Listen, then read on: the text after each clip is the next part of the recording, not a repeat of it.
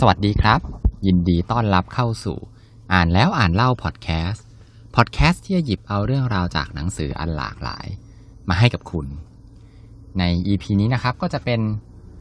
หนังสืออีกเล่มหนึ่งที่อยู่ในหมวดของการเลี้ยงลูกครับ แต่ว่าเล่มนี้จะค่อนข้างจะฉีกแนว แล้วก็แตกต่างจากเล่มอื่น ๆ ที่เราเคยนำมาคุยกันนะครับ เพราะว่าเล่มนี้ครับเป็นหนังสือไทยแล้วก็ ไม่ได้สอนวิธีการเลี้ยงลูกโดยตรงครับ แต่ว่าจะเป็นการชวนให้คุณพ่อคุณแม่เนี่ยครับ ได้คิด ก็แล้วก็ผู้เขียนครับ เขาก็เคลมว่าเป็นทัศนคติของคุณแม่คนหนึ่ง ผู้เขียนหนังสือเล่มนี้ครับ ก็คือคุณวีรพร นิติประภา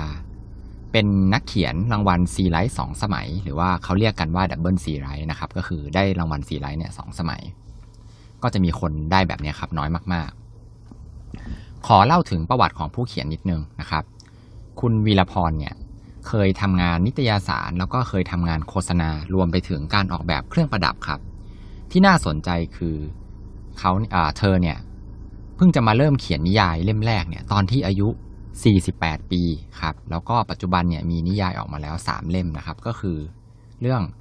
ไส้เดือนตาบอดในเขาวงกฏที่ได้รางวัลซีไรท์ในปี 2558 เล่มที่2ครับ ชื่อว่า พุทธศักราชอัสดง กับทรงจำของแมวกุหลาบดำได้รางวัลซีไรท์เหมือนกันครับ ปี 2561 แล้วก็เล่มล่าสุดครับ ชื่อว่า ทะเลสาบน้ำตา ที่พิมพ์ออกมาในปี 2563 นะฮะก็คือทุกๆเล่มเนี่ยที่ผ่านมาเนี่ยจะเป็นนิยายหมดเลยนะครับ ส่วนเล่มนี้ครับเป็นหนังสือที่เกี่ยวกับทัศนคติ ของการเลี้ยงลูกนะครับ ลืมบอกชื่อหนังสือไปครับ หนังสือเนี่ยชื่อว่า โปรดโอบกอด มนุษย์ลูกนะฮะมันเกี่ยวข้องกับเนื้อหายังไง เดี๋ยวเรามาดูกันนะครับ เนื้อหาในเล่มเนี่ยก็จะแบ่งออกเป็นบทๆนะครับ แล้วก็เนื้อหาเนี่ยจะสั้นๆประมาณ 3 หน้านะครับ แต่ว่าถึงแม้เนื้อหาจะสั้นครับ ต้องบอกเลยว่า มันกระตุกต่อมความคิดของเราที่เป็นคุณพ่อคุณแม่เนี่ยได้แบบแรงๆเลยนะฮะผู้เขียนครับ มีความตั้งใจที่จะเขียนหนังสือเล่มนี้เนี่ย เพื่อที่จะหวังให้บรรดาคุณพ่อคุณแม่เนี่ย ได้มีการสังเกตแล้วก็มองเห็นลงไปในรายละเอียดบางอย่าง ในระหว่างเส้นทางของการเลี้ยงลูกที่เป็นเส้นทางที่แสนจะยาวนาน ที่บางทีเนี่ย คุณพ่อคุณแม่อาจจะมองข้ามไป แล้วก็ไม่ได้สังเกตนะฮะส่วนตัวนะครับ พออ่านจบแล้วเนี่ยก็ต้องบอกเลยว่าหนังสือเล่มนี้ครับ เนื้อหาเนี่ยมันเหมาะมากๆเลยครับ กับชื่อหนังสือจริง ๆ นะฮะ โปรดโอบกอด มนุษย์ลูกครับ เรามาเริ่มเนื้อหากันเลยครับ ตั้งแต่คำนำเลยนะฮะคำนำเนี่ยครับ ผู้เขียนเขาก็ได้เกริ่นเอาไว้ว่า คุณพ่อคุณแม่ ควรจะเป็นคนที่ลูกเนี่ย ไว้ใจมากที่สุด เป็นที่พึ่งทางใจของลูก ไม่ใช่คนที่ลูกเนี่ย ควรจะต้องมาคอยปิดปิดบังๆในเรื่องต่างๆ มันเป็นเรื่องที่น่าเศร้า ที่พ่อแม่แล้วก็ลูกเนี่ย ที่เป็นคนที่ควรจะรักกันมากที่สุด กลับกลายเป็นศัตรูกัน แล้วคนที่ทำร้ายลูกได้มากกว่าใคร กลับกลายเป็นตัวของพ่อแม่นั่นเอง ในปัจจุบันเนี้ยความเจ็บป่วยทางใจ ส่วนมากมาจากปมในวัยเด็ก และที่แย่ไปกว่านั้นกว่า 80%เลย ตัวพ่อแม่ กลับเป็นต้นเหตุของเรื่องเสียเอง หลาย ๆ คนที่ป่วย สามารถเยียวยากลับมาได้ แต่ ไม่ใช่ทุกคนที่จะโชคดีครับ อันนี้ส่วนตัวครับแค่บทนำนะครับ แค่เปิดก็เปิดได้อย่างเจ็บปวดแล้วนะครับ น่าจะเป็นแนวสำนวนของเขาที่เคยเขียนนิยายมานะครับ เดี๋ยวผมจะขอเลือกเอาเฉพาะบทที่ผมเนี่ยชอบมาก ๆ จริง ๆ ต้องบอกเลยว่าแบบชอบแทบจะทุกบทเลยนะครับ แต่เดี๋ยวจะเยอะเกินไปนะครับ อันนี้ก็คือเลือกเอาบทที่แบบกระตุกต่อมความคิดของเราเนี่ยได้แรงๆเลยนะครับ เริ่มต้นบทแรกครับก็คือเรื่องของการเป็นพ่อแม่เนี่ยเหมือนกับการเดินทางไกล ในการเดินทางไกล ไกลจากจุดเดิม คุณเนี่ยจะพบว่าตัวเองไม่เหมือนเดิม ไม่เหมือนตอนที่คุณเริ่มต้น แล้วคุณก็จะไม่มีวันเหมือนเดิมอีกเลย การเติบโตของลูกก็เหมือนกัน การเติบโตของลูกเนี่ยก็คือการเติบโตของพ่อแม่ด้วยเช่นกัน คุณอาจจะแปลกใจว่าคุณเนี่ย เติบโตมากขึ้นแค่ไหน จากการที่คุณเนี่ยได้เป็นคุณพ่อคุณแม่ ลูกของคุณเนี่ย จะเรียกร้องหา ลูกจะทำให้คุณเนี่ย เรียกร้องหาสภาพแวดล้อมที่ดีขึ้น คุณเองก็จะพัฒนาตัวเองเนี่ยขึ้นในทุกๆด้านเลย โดยเฉพาะอย่างยิ่งเลยเป็นเรื่องของอารมณ์ครับ อันนี้เป็นบทแรกนะครับ บทถัดมานะครับ พูดถึงการเลี้ยงลูกให้เต็มที่ในสามปีแรก ให้คุณเนี่ยใช้เวลากับลูกให้ได้มากที่สุด เวลาคือสิ่งที่สำคัญมาก ในการสร้างความสัมพันธ์ และมันจะไม่หวนกลับคืน แม้ว่าในวันหนึ่ง คุณจะมีเงินมากแค่ไหน คุณก็ซื้อเวลากลับมาไม่ได้ โดยเฉพาะเวลาที่ลูกของคุณเนี่ยยังเป็นเด็กเล็ก ๆ ให้คุณเนี่ยให้เวลากับลูกมาก ๆ ถ้าทำได้ อย่าเพิ่งไปห่วงงาน อย่าเพิ่งไปห่วงความก้าวหน้า ความเป็นส่วนตัว ราะว่าไม่นาน ลูกก็จะจากเราไปเมื่อลูกโต และเมื่อถึงวันเมื่อถึงเวลาที่คุณต้องปล่อยมือ คุณก็ต้องปล่อยมือจากลูกให้ได้ จงปล่อยให้เขาใช้ชีวิตของเขาด้วยความเต็มใจ ไม่ว่าเวลานั้นคุณเองจะพร้อมหรือไม่พร้อมก็ตามครับ บทถัดมาครับพูดถึงการเลี้ยงลูกให้สนุก ผู้เขียนบอกว่า คุณเองก็อย่าไปเครียด อย่าตั้งใจ หรืออย่าไปกลัวมากจนเกินไป อย่าเอาแต่นั่งหาข้อมูลจากอินเทอร์เน็ต ให้ท่องไว้ว่า ใครๆก็ทำได้ สิ่งมีชีวิตทุกตัว เลี้ยงลูกของตัวเองได้ โดยไม่จำเป็นต้องไปมีความรู้ หรือว่าแบบต้องไปนั่งหาข้อมูลจากอินเทอร์เน็ต นี่อาจจะเป็นโอกาสที่ดี ที่คุณเนี่ยจะได้ใช้สัญชาตญาณแล้วก็สนุกไปกับการผจญภัยครั้งใหม่ เหมือนกับทุกสิ่งทุกอย่าง เราจะทำได้ดีเมื่อเรารู้สึกสนุก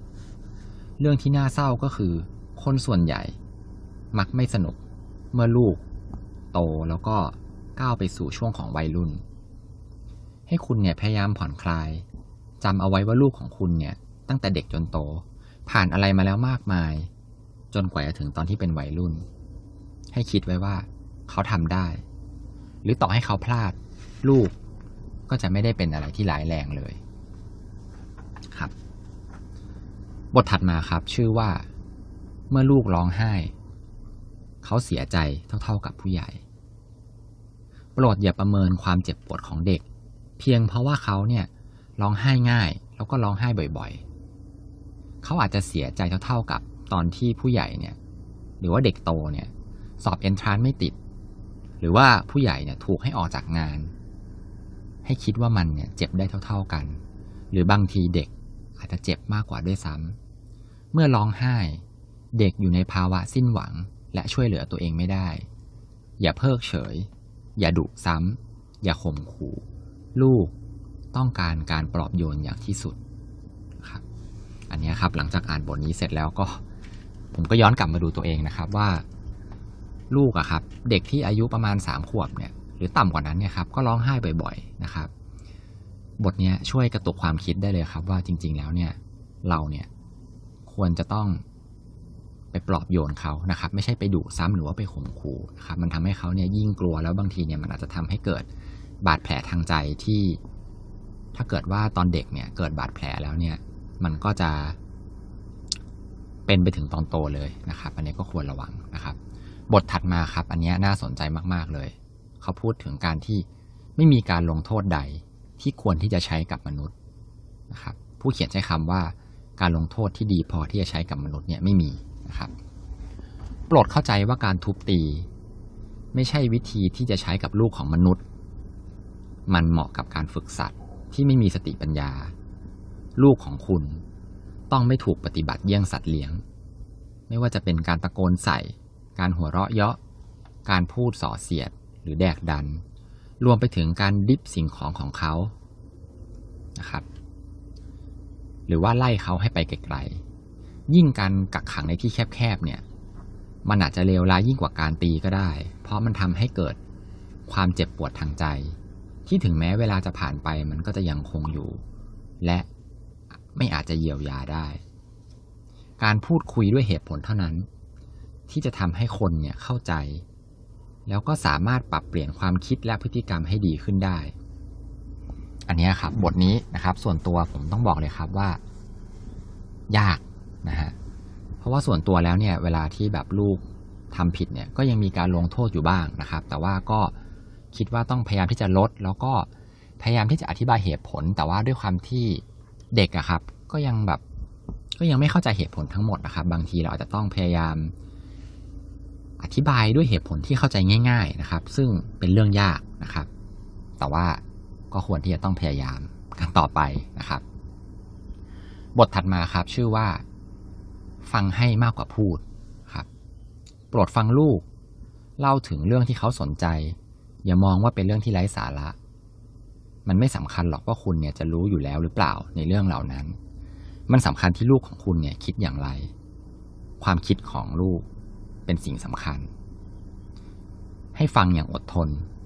ไม่บน่น ไม่ไปตัดสิน หรือว่าไปสอนแบบตะพึดตะพือ คุณเนี่ยมีหน้าที่แค่ช่วยลูกคิดแก้ปัญหา ตัวอย่างเช่นทำอย่างไรไม่ให้ยังลบเนี่ยหายบ่อยๆ หรือว่าอาจจะเป็นเรื่องของการปกป้องตัวเองจากเด็กที่ชอบมาแกล้งเขาเนี่ยจะทำยังไงดีนะครับ บทถัดมานะครับจะเป็นเรื่องของความใฝ่รู้เป็นธรรมชาติของเด็ก เด็กเนี่ยเกิดมาพร้อมกับความอยากรู้อยากเห็น ที่เราเนี่ยมีหน้าที่ที่จะต้องพยายามรักษาเอาไว้ การที่ไปให้ความสำคัญกับผลสอบหรือว่าเกรดเนี่ยมากจนเกินไป อันเนี้ยจะทำให้ลูกเนี่ยสูญเสียความเข้าใจในเป้าหมายของการเรียนรู้นะครับ เป้าหมายสูงสุดของการเรียนรู้คืออะไรครับ ป้าหมายจริง ๆ แล้วเนี่ยของการเรียนรู้เนี่ยครับมันคือการที่คนคนนั้นเนี่ยได้ความรู้ครับ ไม่ใช่ได้คะแนน หรือว่าได้เกรด หรือแม้แต่ได้สติกเกอร์นะครับ เราเนี่ยควรจะช่วยให้เด็กเนี่ยครับหรือว่าลูกเนี่ยรู้ว่าการมีความรู้เป็นเรื่องดี คนที่มีความรู้เนี่ยเป็นคนที่ฉลาด แล้วก็เป็นคนที่น่าสนใจนะฮะอันนี้ก็เป็นเรื่องของการทำให้เด็กเนี่ยใฝ่รู้นะครับ บทสุดท้ายนะครับ ที่ผมจะยกมาในวันนี้น่าสนใจมากๆเลยครับ ก็คือ อย่าเลี้ยงลูก ให้เป็นเด็กว่านอนสอนง่ายครับ ฟังดูแปลกๆไหมครับ ผมอ่านถูกแล้วนะครับ ผู้เขียนบอกว่าสุดท้ายแล้วเนี่ย ถ้าเกิดว่าลูกของเราเนี่ยเป็นเด็กว่านอนสอนง่ายเนี่ย เขาจะต้องการการชี้นำไปตลอดเลย แล้วก็จะไม่คิดอะไร ก็คือการที่คิดเองไม่ได้นะครับ เด็กที่ฉลาด คือเด็กที่หาเหตุผลตลอดเวลา ชอบโต้แย้ง แล้วก็จะดื้อ ถ้าเกิดไม่เข้าใจว่าต้องทำสิ่งสิ่งนั้นเนี่ยไปเพื่ออะไร หรือเพราะว่าเหตุผลที่เราเนี่ยใช้โน้มน้าวเนี่ยมันไม่มีน้ำหนักเพียงพอสำหรับเขา อย่าเลี้ยงลูกให้เป็นเด็กหัวอ่อน การที่เด็กเนี่ยทำอะไรเพียงเพื่อเอาใจพ่อแม่หรือว่าเอาใจใคร ๆก็ตาม มันไม่ใช่เหตุผลที่ดีพอ ถ้าลูกของคุณทำตามคุณอยู่ตลอดเวลา เขาอาจจะไม่รู้ด้วยซ้ำว่าตัวเขาเองเนี่ยต้องการอะไรกันแน่ เขาอาจจะนั่งรอคอยโชคชะตา แล้วก็ขาดความคิดสร้างสรรค์ แล้วก็ไม่มีความเป็นเอกลักษณ์ของตัวเอง ถ้าลูกของคุณเชื่อคุณทุกอย่าง สิ่งที่น่ากลัวก็คือ เขาก็จะเชื่อคนอื่นเช่นกัน และเขาก็จะถูกหลอกได้ง่ายนะครับ บทนี้ก็น่าสนใจเหมือนกันนะครับ ถ้าเกิดลูกของคุณนะครับ เป็นเด็กดื้อแบบลูกของผมนะครับ ก็จะต้องลองสังเกตดูครับว่าเขาเนี่ย พยายามที่จะหาเหตุผลมาตอบหรือเปล่าเวลาที่คุณแบบว่า บอกให้เขาหยุดทำอะไรอะไรเงี้ยคุณอาจจะต้องอธิบายว่า การขึ้นบันไดมันอันตราย ถ้าเกิดลูกตกลงมาเนี่ย ลูกก็จะเจ็บนะครับ ถ้าเป็นเด็กฝรั่งเนี่ยเขาก็อาจจะปล่อยให้ตกลงไปเลยจริง ๆ นะครับ แต่มันก็น่ากลัวเกินไปนะครับ ก็อาจจะต้องพยายามหาเหตุผลมาอธิบายสิ่งที่เขาเนี่ยไม่ควรจะทำแล้วก็ต้องอธิบายด้วยคำพูดที่เด็ก เข้าใจง่ายๆนะครับ ซึ่งเป็นเรื่องยากนะฮะก็เล่มนี้ครับ อันนี้ที่ผมอ่านให้ฟังเนี่ยสำนวนก็อาจจะเป็นสำนวนของผู้เขียนเนี่ยเป็นหลักเลยนะครับ เพราะว่าผู้เขียนเขาใช้สำนวนที่แบบอ่านแล้ว ผมว่าเหมือนนิยายนะครับ บรรยายความรู้สึก ส่วนมากเนี่ยครับ มันจะเน้นไปที่ความรู้สึกนะครับ อ่านแล้วก็จะแบบกระตุกกระตุกความคิดของเราได้แรงๆเลยนะครับ เล่มนี้ครับต้องบอกเลยว่าส่วนตัวแล้วอ่านแล้วชอบมากนะครับ แนะนำให้ คุณพ่อคุณแม่ทุกคนเลยเนี่ยลองซื้อมาอ่านดูนะครับ อ่านได้ง่ายครับ แต่ว่าอ่านแล้วก็จะไม่ค่อยไม่ค่อยมีความฟีลกู๊ดกับการกับการอ่านเท่าไหร่นะครับ บางทีมันก็กระตุกความคิดของเราว่า เอ๊ะ ที่เราทำเนี่ยทัศนคติแบบนี้มันถูกหรือเปล่าแล้ว ทัศนคติของผู้เขียนเองเนี่ยถูกหรือเปล่านะครับ มันชวนให้เราเนี่ยได้ขบคิดนะฮะก็เดี๋ยวจะมีต่ออีก EP หนึ่งนะครับ กับหนังสือเล่มนี้นะครับสำหรับในวันนี้ครับก็สุดท้ายแล้วนะครับ ขอให้ทุกคนมีความสุขกับการอ่านหนังสือที่ชอบ และพบกันใหม่ EP หน้าสำหรับวันนี้ สวัสดีครับ